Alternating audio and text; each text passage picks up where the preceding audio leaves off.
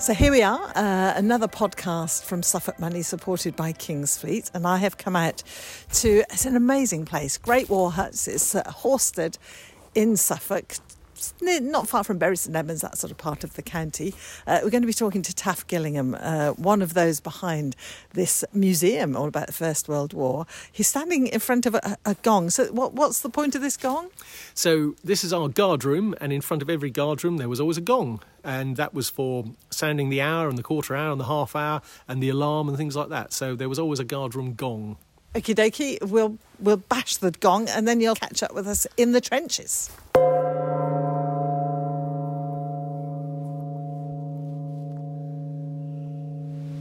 November, a really important date in the calendar, the 11th of November, and you're hearing this from the 10th onwards. And uh, if I say Remembrance Armistice, and I tell you I'm standing in trenches, then it all sort of comes together. I'm with Taff Gillingham, and Taff, well, he has various hats as well. Do you want to tell me your hats? Because you've got historical, you've got your khaki devil hat as well.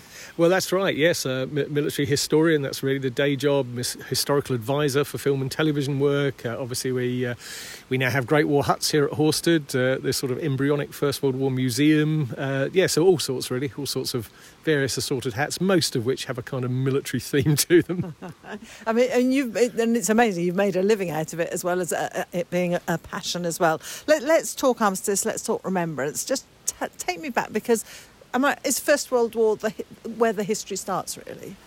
Well, yes. I mean, the reason that we remember uh, the, the, the, the, British and Commonwealth dead on the 11th of November is that the First World War, uh, really, as far as most people are concerned, came to an end at 11 o'clock on the 11th of November. Uh, so, literally at, uh, at 11 o'clock on the 11th day of the 11th month in, uh, in 1918. It wasn't the end of the war, it was an armistice. Uh, so really, the war carried on until the, the treaties were finally signed in 1920. But as I say, to all intents and purposes, for most people, that meant that the fighting stopped, and it was a, a suitable time to, to, to commemorate. And in the years following, um, it became a tradition which which is still carried on to this day. I mean, a lot of people say nowadays, "Oh well, why don't they alter it to to the anniversary of VE Day because it'd be warmer?" But I think in a way, I, I, I think there's something more sombre about having the commemoration in November. Uh, the guards in their grey greatcoats instead of their bright scarlet jackets that they would be wearing in the summer. So I think, yeah, I think it's. Uh, I think it's far more appropriate, really, to, uh, to, to commemorate it on on what was such a, a huge day in 1918. And, and, of course, since then, there's all the debate because we, we remember anyone who's fallen in conflict, don't we, since as well? Well, that's right. I mean, the whole idea of having a, a national moment, if you like, of, of commemoration is that it, it, means that anybody who lost somebody in war can remember them. Uh, there's a focal point for it, and, and obviously, even if for those people that didn't lose anyone at all, it means that there's there's a point that they can remember all those that did. So I think it's um, I think I think that that's that's the power of remembrance, uh, certainly Remembrance Sunday as it is now. I mean, it, for many years it was always on the 11th, but uh, then they realised, like, really quite sensibly, that uh, moving it to the nearest Sunday was the most sensible thing to do because it didn't affect work and everything else.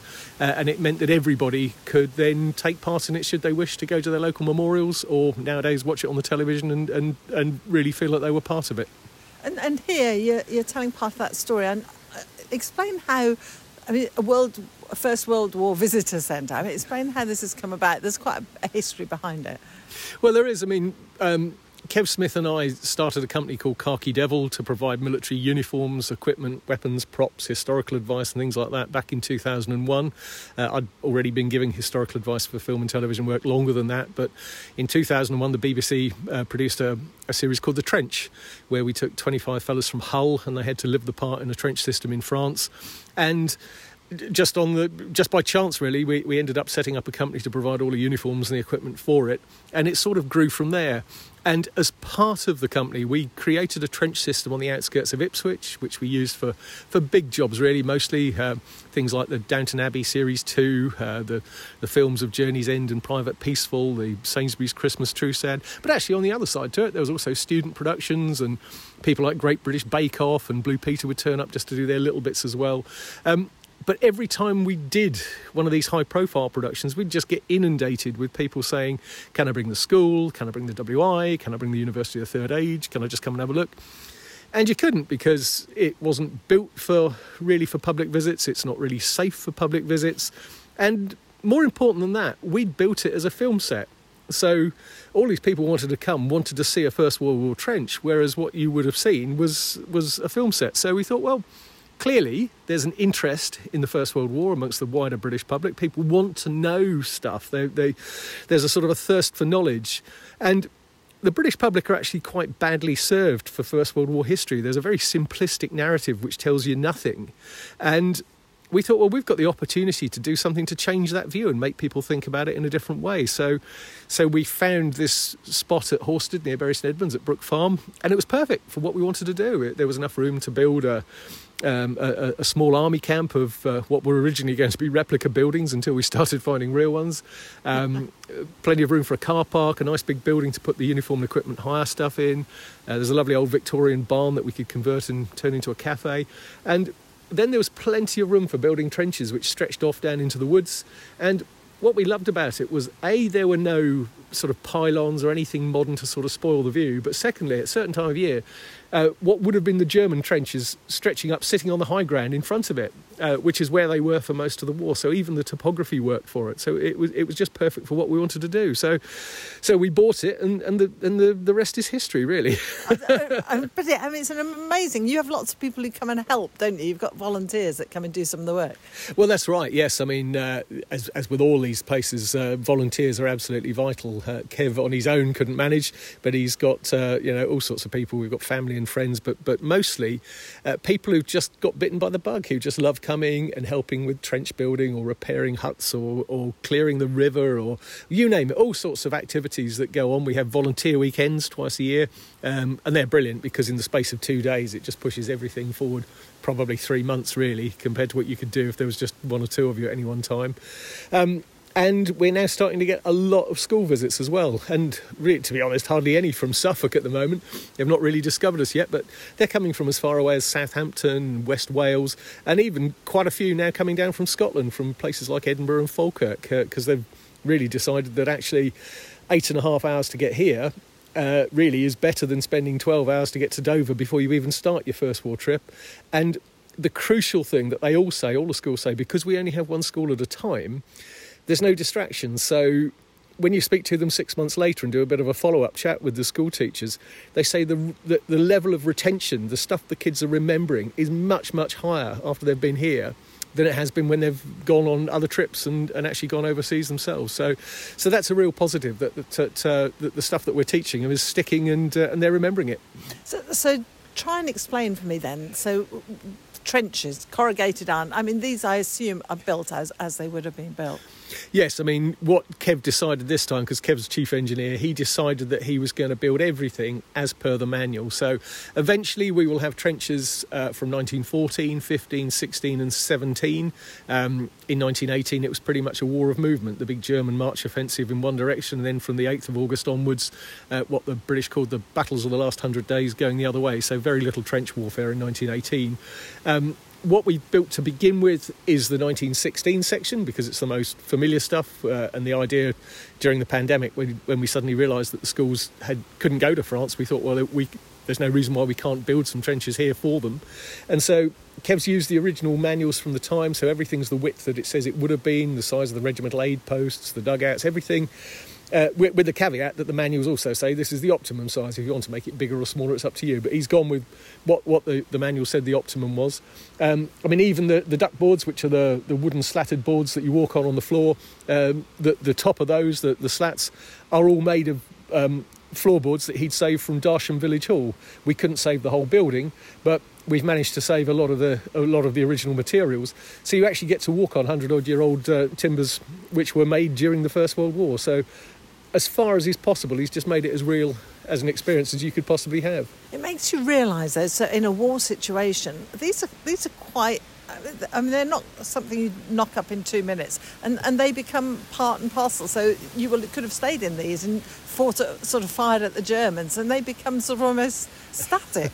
well, I mean, that's the idea, really. I mean, the, the whole purpose for building trenches is to make it safe from people shooting at you from a distance. So uh, they won't protect you from shells dropping on top of you. Nothing will really protect you from that unless you're very deep underground. But they will stop bullets that are coming across the surface towards you and snipers and things like that. Uh, so yeah, that was the idea. It, it made a, a, relatively safe environment to live with. Uh, they, they, they, I hesitate to say they were permanent because even at the time, trenches collapsed, trenches got damaged, and when they got beyond the point of repairing, you just dug another one next to it and, and just backfilled the other one. So all of the time, they were constantly moving and evolving.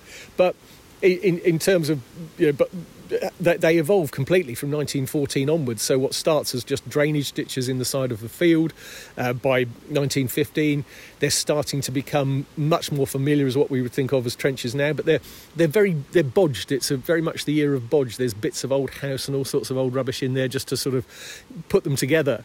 But by 1916, the Royal Engineers and the and, and units behind the lines are are making pre-formed sections. that the duckboards would be made behind the lines and brought forward, so it wasn't fellas trying to cobble stuff together just to, to exist in the front line. So it was much, much more um, organised, and uh, and as I say, that's really the trenches most of us are familiar with because they're the ones that pop up on the film footage on virtually mm. every documentary you ever see. sandbags holding them up as well. Now, you said we have a simplistic view of, uh, of the First World War, and it is, you know, that it was horrendous, that it was like the, the trenches were full of water, people got trench foot, and, and it, it, wasn't all like that. I mean, tell, tell me your perception of it. well, I mean, it's not even my perception, it's just the truth. I mean, that all of those things happen. There certainly were trenches that did get waterlogged, but not most of the time because once the, the army had got organised. Uh, certainly, by the time you get into the middle and late 1915, uh, there were trench pumps that pumped the water out. Um, you know, things like trench foot. The, uh, trench, you get trench foot by being immersed in the water too long. So they start a policy that twice a day, in the mornings and evenings, soldiers would take their boots off, they'd take the socks off, uh, they would dry their feet. They would then be covered in whale oil. Uh, then they would put on another pair of socks that were drier than the ones they'd taken off. And all of that was inspected by officers to make sure that was done. But then they take it a stage further, and the army then decide that the soldiers themselves won't get punished for getting trench foot, but the officer in command of them will get punished if they get trench foot. And miraculously, the, the figures for trench foot dry up continu- considerably the moment that suddenly it's going to be the officer's problem. So he makes sure that his men don't get trench foot. So a lot of these things were avoidable. avoidable. Um, they certainly happened. There were certainly people that had trench foot. There were people who lost toes and feet because of trench foot. But ultimately, the army found ways around it. But the, the problem is that there's always a very simplistic view, which is always the worst and the nastiest and the most unpleasant. Um, in the same way, uh, we had a visitor very recently saying, "Oh, of course, you know the, the First World War was much worse than the Second. Well, I'm not entirely sure where. There were far more people who died in the Second World War. And he said, "Oh yes, but there were no Somme or Passchendaeles in the Second War." Well, there were. They just didn't happen to happen to the British, you know. But if you look over on the Eastern Front, at Stalingrad, in one battle alone, the Germans and the Red Army lose more men in that one battle than the British lose in both world wars. So, you know, when when we think of incredible slaughter in uh, you know uh, in the First World War, it, it was nothing compared to some of the slaughter in the Second World War, and the fact is that most of the time there was nothing going on. You know, trench warfare is about tedium. That's the biggest enemy because if you took the average infantry battalion throughout four years of war, they, they were, on average, they were rarely engaged for more than four and a half weeks actually getting out of trenches and fighting the German army. Four and a half weeks out of, out of four years of warfare was typical. Most of the time, holding sections of trench, being bored, just repairing things, cleaning things, looking after things, and then moving out and letting somebody else come and do the job. In fact, most British soldiers spent far longer behind the trenches playing football, doing recreation, you know, training than they ever did in trenches. But, you know, the, the narrative, the very simplistic narrative, driven mostly by people that make film and television and, and media, it, you know, it has created a sort of a, a very simplistic shorthand which just said, oh, it's all mud, blood, barbed wire, everyone gets killed for nothing, generals are all idiots. But the trouble is that once you've squeezed all of this into the, a tiny little ball like that, this this this fascinating story, this war that lasted four years on on on you know half the continents of the world. By the time you've squeezed it into this tiny little ball, you then can't tell most of the stories of the First World War, and most of those stories are much more interesting. And of course, you know, telling the stories of the men that get killed. It's it's important. It's important they're remembered. But we do remember. The British are incredibly good at remembrance. It's one thing that we do every year, and we do it very very well. But 89% of the fellas that went off to war came home again at the end. You know, 60% of them having never once been in hospital with so much as a broken arm. And their stories hardly ever get told. And that's what we intend to do here because it opens up so many more interesting stories, so many more different angles, uh, and gives those fellas a voice that they haven't had for a very, very long time. So remember those who fought, including those who, who gave their lives, but also those who came home again. Quickly, give me just. I, I, I know there's quite a lot of trenches. there is quite a lot. Do you want trenches. to give us just Absolutely. a little bit of? It? So here, gas alert on. Yes, yes. So you've got a sign here. So a gas alert sign. Uh, very early on, gas is released from cylinders. Um, th- th- there are tubes that go into to no man's land, so they just turn the stopcock, and that means that you need the wind to carry it. So if the gas alert is on, if the sign says it's on, that means that the wind's blowing from the German lines towards ours. If it was turned round and it said gas alert off, then you'd know that the wind was going from ours towards the Germans. In which case, you'd know it was safe. Later they start putting gas in shells, and at that point they could be dropped anywhere. So signs like this would become. And would you wear your mask if, it, if it's? Oh yeah, would you yeah, be carrying absolutely, a mask? absolutely. If there was a gas alert, yeah, there's. What I want to would. know is why is there a triangle? To Oh, there's a triangle. Well, this is one of the many different types of gas gongs. So this particular one. It happens to be made of a triangle. Uh, I mean, there were gas rattles, uh, three sharp blasts on a whistle. Later, there were gas horns, sort of air horns. It was all about coming up with a noise that was unfamiliar to people in their everyday conversation. So if you were would just having a know, chat, yeah. You'd hear something going on, and you'd know to get your gas mask on quickly. Okay, now, I came here last year and you did uh, you did the Christmas in the trenches, didn't you? by twilight. Yeah, tre- and it was it was amazing because it was it was and you'd you'd got various uh, enactors and so on. Which way should I turn here? Uh, well, there's a little. Uh, uh, if, if you went to the right, there's a little sap that takes you out uh, to an observation post, which is a bit uh, a bit of a tight squeeze. So you just Okay. better take my word for that if I were you. Uh, but if we head off to to the left, that will take us along the front line. So corned beef tins rusting. Oh yeah, yeah. I mean, the one thing to begin with, the, the army were absolutely obsessed with hygiene. Uh, during the Boer War, 12 years earlier, more British soldiers had died of disease than they had died of gunshot wounds. So the army were obsessed with making sure that nobody died of disease, if at all possible. So to begin with, all that kind of rubbish were cleared up. They then realised quite quickly that what they should do, the empty tins should all be thrown just in front of their trenches because then if you had 10 feet of, of metal tins, anybody trying to creep up on you at night, you'd hear them coming. So it made a, a- an alarm. So that's why all the rusty tins then get thrown in front of the trench. Sounds a very good excuse. I'm intrigued because there are different heights of trenches. Where we started, the trenches, I, my head stuck up above them, but some some you're in deeper trenches Well, as that's well. right. The uh, communication trench is really designed to be used just uh, at night when uh, when when you can't be seen. Uh, the idea is that if there's a you hear shells coming or there's an artillery barrage, you would then be able to get down low and get some protection.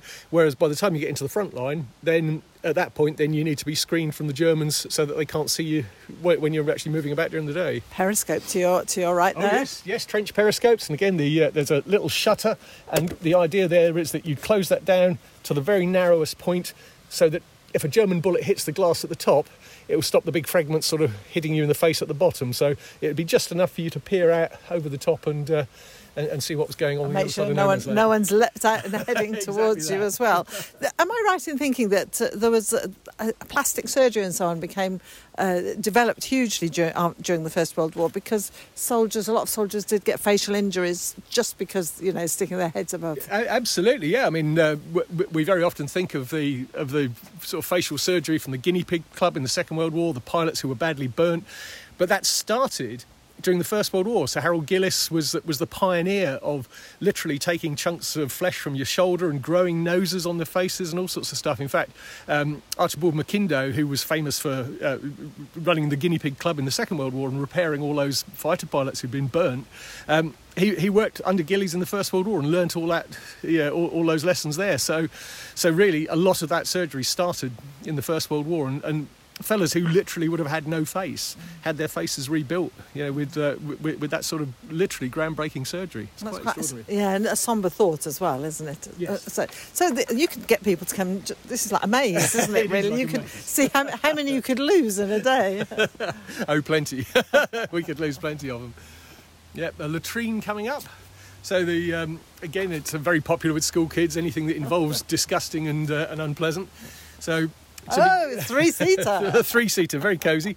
So to begin with, um, very early trenches had a, a, latrine just dug in the ground, and then obviously the problem with that, if it rains heavily and the water table is quite high, then suddenly you're sharing your trench with all sorts of unpleasantness. But very quickly, they realised that if you have uh, large buckets uh, with seats over the top, which are hinged so that you can take the buckets out and put empties in. Um, they, they, can be very, very easily cleaned, and you can take all that unpleasantness away and deal with it elsewhere. Um, and again, it comes back to that obsession that they had with um, with hygiene. So this would all be sprinkled with chloride of lime to make sure there was no disease. And the the buckets were taken away. The liquid was poured away behind the lines.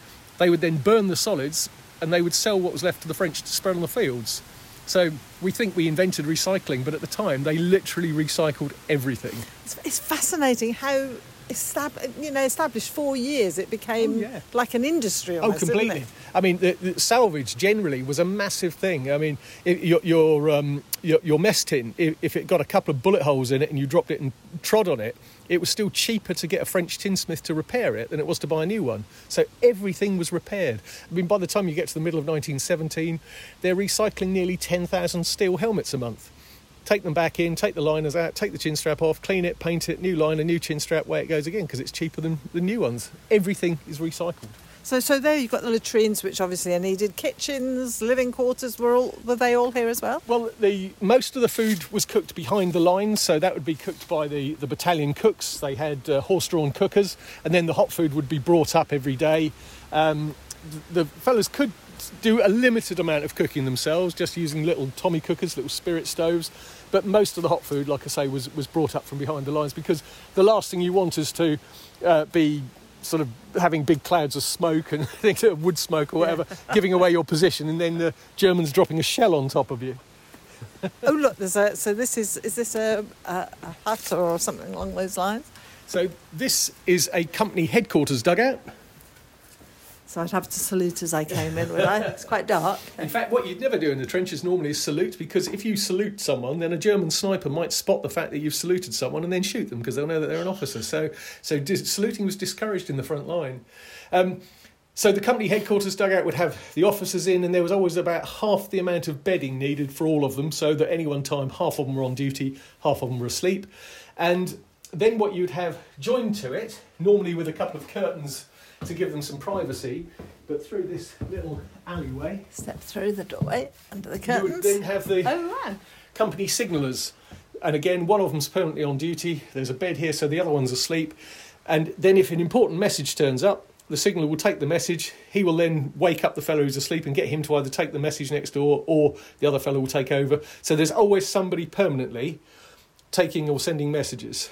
And, what, what, sort of would they be? You know, you're going to be going over the top in half an hour, or it, it could literally be anything. I mean, uh, very famous story. One uh, one officer, I can't think it was Charles Carrington or one, one of the others, remembered uh, watching a runner bringing a message through all the muck and mud at uh, at Passchendaele, and. Um, and three runners had got killed getting to him, but the last one finally gets to him, and, and the message is simply that the practice of left-handed saluting will cease at midnight, and and of course you look at that and you think, well, that's insane. You know, you're you're sending these messages, and uh, you know, people are getting killed for such nonsense. But of course, the trouble is when you issue an order, then the order needs to go to everybody at the same time. And the fact that some of them are in a dangerous places, the message still needs so to get they, to them. So would they be run? People would just take. Yeah. So if, if, you got to the stage where you couldn't send a, a, a message via field telephone and using Morse flags code. or whatever were, were impractical, then the, the the final sort of default was just sending a runner on foot. So yeah.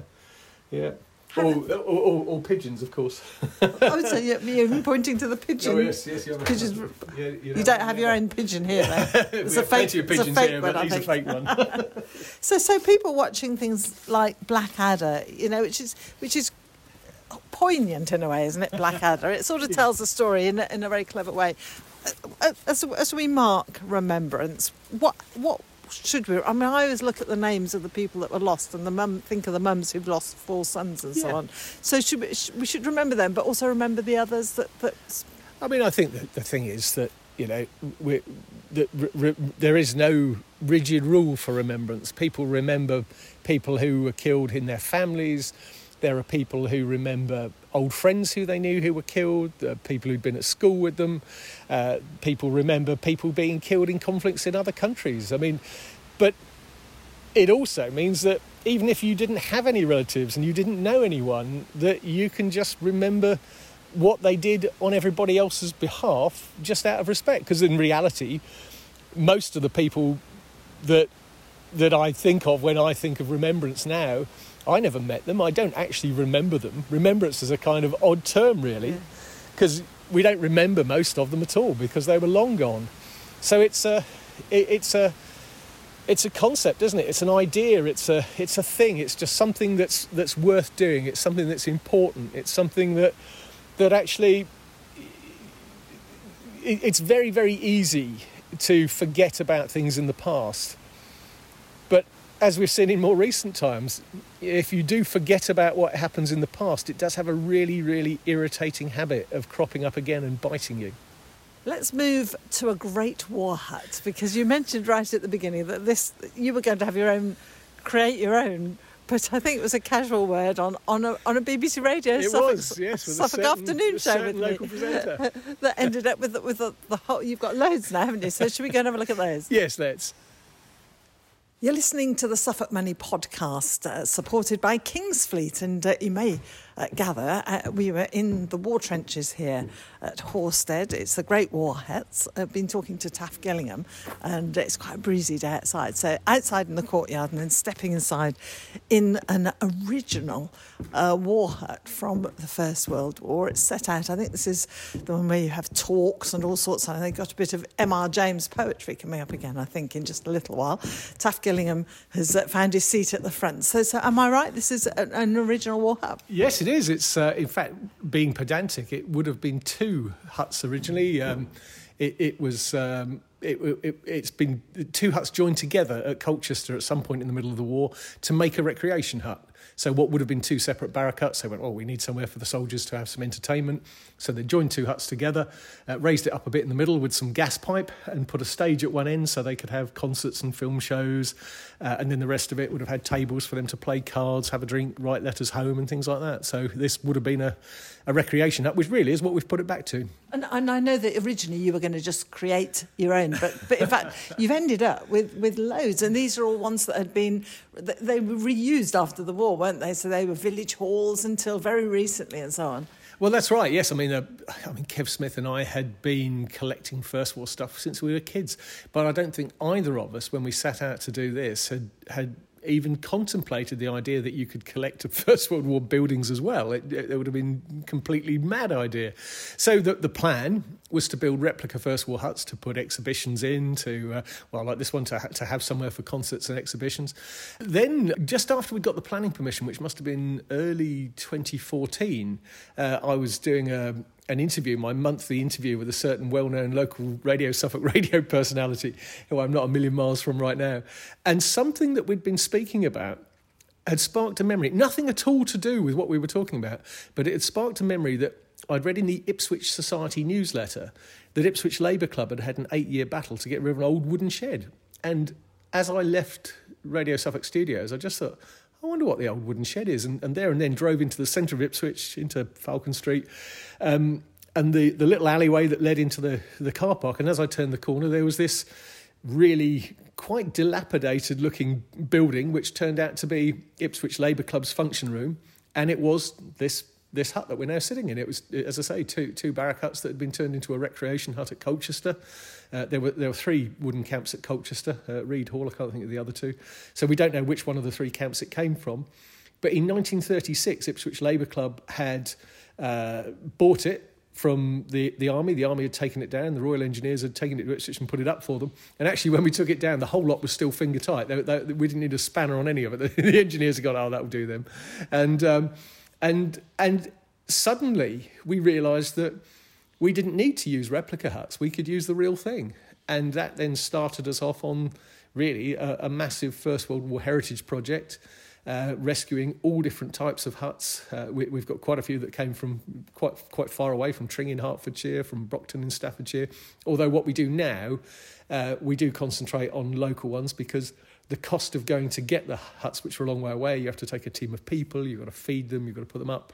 And then at the end, you've got then got to get a, a lorry and a trailer to bring it all back. So suddenly you're like, hang about, we're three, four thousand pounds down before we started the restoration. Whereas now, everything that's within an hour of here, so Girton Women's Institute, uh, Stowmarket Girl Guides Hut, these are all things that we can just leave home in the morning, go take it down. and we're very, very lucky. One of our supporters, um, Tony Henwood at Stowmarket, uh, runs a haulage company, and he's got a lovely restored 1968 Atkinson lorry that he restored himself. And he's very happy. All the stuff that's within an hour from here, he'll come and pick it all up, bring it back for nothing, and that's his contribution to the project. So it's. Um, all a massive learning curve, all of it. But um, but along the way, we've we've learnt an awful lot and had a lot of great people help us get where we are so far. I mean, how has it been? Because this must take so much funding in a way. You have to be raising money, trying to trying to before you can do the next step and so on. Yes, yes is the answer to all of the above. It's um, I mean, basically, Khaki Devil, the uniform and equipment hire business, effectively bankrolls this. Um, so when you mentioned earlier that I that I, I, I, you know I've made a living out of this, I wouldn't be entirely sure there's much of a living in it, but it's uh, it's certainly um, it, it's certainly how it, you know, at this stage in the game, this is how it needs to work. Khaki Devil basically employs me and Kev Smith. Kev doesn't do anything for Khaki Devil in terms of uniforms unless I'm really desperate, but he is here to restore buildings and virtually everything that you can see here that wasn't here before we arrived has been down to Kev on his own or Kev with one person or two people helping him most of the time. Occasionally, high days and holidays, there'll be a whole team of us go out to sort of get the main frame up or something like that. But it's literally biting away, nibble a bit here, nibble a bit there, and I mean, I, I marvel at them really. I mean, I, I Kev uh, and his brother Barry and uh, Paul, the volunteer, two Pauls, we've got volunteers, and Alan and all the others. I mean, they, they, it's remarkable what they achieve. It really is. And, uh, and Mark, who now comes and does, uh, he, he's, he's working on the picnic area, that's his thing. So we've got all these wonderful people that come and just make it happen. And yes, absolutely, it needs chunks of money every now and again. So we'll do events, we'll put on fundraisers. Occasionally, we'll get donations. Uh, I mean, we are very lucky for quite some time. We had a lovely lady, uh, Marion Phillips, who was married to one of our Suffolk Regiment Malaya veterans. And when the Malaya veterans got to the stage, they were all in their 80s and 90s they said to her, Marion, we, we just don't need any money anymore. We don't go anywhere. You should find somewhere else to raise money for. And she rang me up and said, Would you mind if I raise money for Great War Huts? well, go on then, talk us into it. Um, and uh, sadly, Marion died just before Christmas. But but the lovely thing was she would put on an event in, in Wisbech where she lived. She would get all of her local lady friends. They would have a, a, wonderful afternoon playing bingo, doing all this fundraising stuff. We wouldn't know anything about it till a week later. She would turn up with a check and it wasn't until she unveiled the cheque that that's the first time we knew what she'd raised. It was nearly always a thousand pounds thereabouts. Wow. And all Marion wanted in exchange was the next time she came, she said, Right, what did I pay for last time? Right, well, you put the roof on this, you put the floor in that, you put the walls in this. And that was her reward. The fact that she could see where the money had gone and what it was, you know, what it was, what it was doing. Um, and that's really been the nature of it. We, you know, we've been incredibly lucky. Um, we've had some great donations. Uh, a lot of people give us building materials. Um, like I said, Darsham Village Hall, we couldn't save Darsham Village Hall. By the time it was ready to come down, it was too late in the year. Uh, but the company taking it down, who were due to demolish it to put up the new village hall, rang me up and said, Look, it's going to cost a fortune for us to have it destroyed. Is the building materials any use to you? You know, if we take it apart, we, we, we know you can't save it because we'll have to cut it up quite crudely. But it was cheaper for them to put it on six lorries and bring it here. And then it meant that over the pandemic, we'd got a, a well, effectively two huts worth of materials that the fellas went through. They denailed it, they took all the rotten stuff away, and they they then dry stored all the bits that we could use. Um, and it's been incredibly useful. So all of that timber that you'd have to buy, we've just been able to go to the store and pull out original First World War hundred odd year old timbers and use that for repair or making things. So things like the sentry box is is all hundred year old timber, um, made in the same way it would have been hundred years ago. So. It's, it's a, so for Marion, she's it's a great legacy she has left, and, yes. and you're leaving as well. Do you have do you have a vision of what you want it to look like, or is it just is it evolution? I mean, I think we've got a very clear direction of travel. I mean, a lot of people say to us, "Well, you know, why aren't you applying for lottery money and all this kind of thing?" And the, the trouble with all of those is that they, it, it comes with conditions. I get the reason it comes with conditions. It comes with conditions because it's public money, but the problem is that that we very clearly want to go in one direction, and very often it'll be right. We'll give you all this money, but you've you've got to go over there at ninety degrees from where you want to go. Um, and we really don't want to do that. Um, I mean, a lot of the time it says, "Oh, you know, it, you, you've, you've got to have all this whizzy touchscreen technology for the kids," and we know what kids like, you know, because they come here. We, you, you don't need the whizzy stuff, you know, real things and stuff will fire the imagination just as much as anything else. In fact, worse. I mean, I've built touchscreen interactives for museums, and I will stand in museums and watch how the public interact with them. And you'll see they'll come in, they'll see lots and lots of words written on a wall. They'll ignore all of that until they see something in a glass case. You'll have a touchscreen, whizzy touchscreen interactive thing. The kids will turn up and they'll go, Do you know what? This isn't as good as my phone or my PlayStation. And then they'll walk up, walk away. Then the old timers turn up and they go, I can't make this work. And then they'll walk off. So it hasn't worked for any of them. But things and stuff, real things, real stuff, always does. You know, like, like, the gas alarm. Well, that's right, exactly that. You, you, you literally have had that in your hands. You, you, have heard how it sounds. You, you've seen it. You've understood it. You've got it. You know, and you don't need a, a, a fancy whizzy box to pretend that. And, and the same way, we, I mean, we had um, deaf pupils here uh, uh, last week or so, uh, learning all about First World War uniforms. They'd been working on a project with the Suffolk Archives, been looking at First World War uniforms in black and white photographs. Well, suddenly, they could see the real thing. They could see hospital soldiers in hospital in convalescent uniforms, which were bright blue with a with a red tie and a white shirt, which they would never have got looking at the photograph. And suddenly they were picking it up, they were holding it, they were wearing it, and it gives them a completely different view. And why on earth do you need to create a, a virtual version of that when you can have the real stuff? And they, they're saying, "What well, this this thing that I've got in my hand was hundred years old." Yeah, exactly. And that's the buzz. That's what got people like me and Kev into the First World War in the first place. And it still works. You don't need to you don't need to create a virtual version of it. You really don't. Why is it so important to you, Taff? I mean, I think that one of the things that's driven this from my point of view and Kev's as well, I'm sure, is that for 30 years with the Khaki Chums, which was a group that I ran of historians, collectors, authors, experts in all sorts of aspects of military history, we would go to France and Belgium uh, and Holland sometimes, wearing First, Second War uniforms, uh, not as a public display in the way that living history and reenactment groups do, but it was a learning thing. We wanted to learn ourselves what it was like to wear it, why the, the manual would say that you have to wear a certain piece of kit in a certain place. And when you looked at the photographs, clearly nobody at the time did that. And you wear it and you understand it. Oh, well, it's much more comfortable like this. And over the years, time and time and time again, particularly the First War veterans, were always very disappointed at how they were portrayed in the media, uh, in the news, in, in books, in newspapers, because they'd fought in the First World War and they completely got it. They, they understood that they'd achieved something quite remarkable, which had literally been forgotten about from the 1960s onwards. And, and history had quite literally been rewritten. And it, it, it, be, the equivalent would be a, if you imagine a, a very, very uh, well-respected footballer, a, an Ipswich Town footballer, perhaps who'd who'd who'd been really good at what he did. He'd maybe he'd gone on and he'd he'd got caps for England and he'd scored lots of goals. And if you said to him, okay, so you know you're a very successful footballer, you've scored all these goals, you've played for your country, you know, the, the fans love you, the managers think you're great. But if you then said to him, you imagine a time in, in 50, 75, 100 years' time when every single time your name was mentioned in the press or in the news or in a book or on a television documentary, the only thing they ever mentioned were the games you lost, the goals you missed, and the times you were sent off. How would you feel about that? Because that is what we've done to the men who won the First World War. That's literally what we've done to them and their memory. And it's shameful. It really is. People that work in television keep saying to me, oh, no, no, it's wrong. We have to give people what they expect. But you really don't. I mean, Reith, Sir John Reith, all those years ago, you know, never underestimate the knowledge that people have and give them something new. People desperately want to hear something that they don't know. But every time anybody makes a drama or a documentary about the First World War, they tell the same story over and over and over again with a tiny twist. But the minute that you say to people, actually, that's all nonsense, look, here's a much more interesting story, they absolutely lap it up. I say people keep saying to it, oh no, you know, people can't, you know, people only want this very, very narrow view. Well, they don't. Like, we see it every day. We see it every week, every month when the people come here on visits. They're fascinated because it isn't what they thought it was. They've learned something new, and they will then go away and they will take that to somebody else and somebody else and somebody else. In fact, obviously, I've mentioned education. We do education with the kids, it's great fun.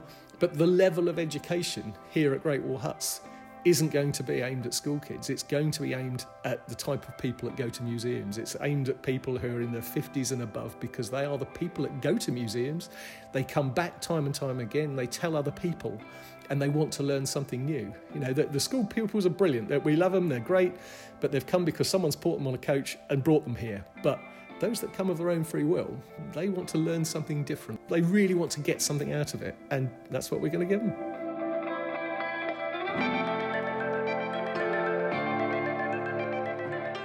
My sincere thanks to Taff Gillingham for that mini tour of the Great War Hut site at Hawstead for this Suffolk Money Remembrance podcast. And if you want to find out more about what there is to see and do there, just visit their website www.greatwarhuts.org. And if you want to know more about what we do, visit us at www.suffolkmoney.co.uk. You can also find us on Facebook and elsewhere on social media. And please do subscribe to our podcasts. It'll be great to have you as one of our regulars. Thanks to the team who get everything together. That's Sally and Kevin Birch and Joy Day. And thank you, of course, to you for listening. Until the next time, bye.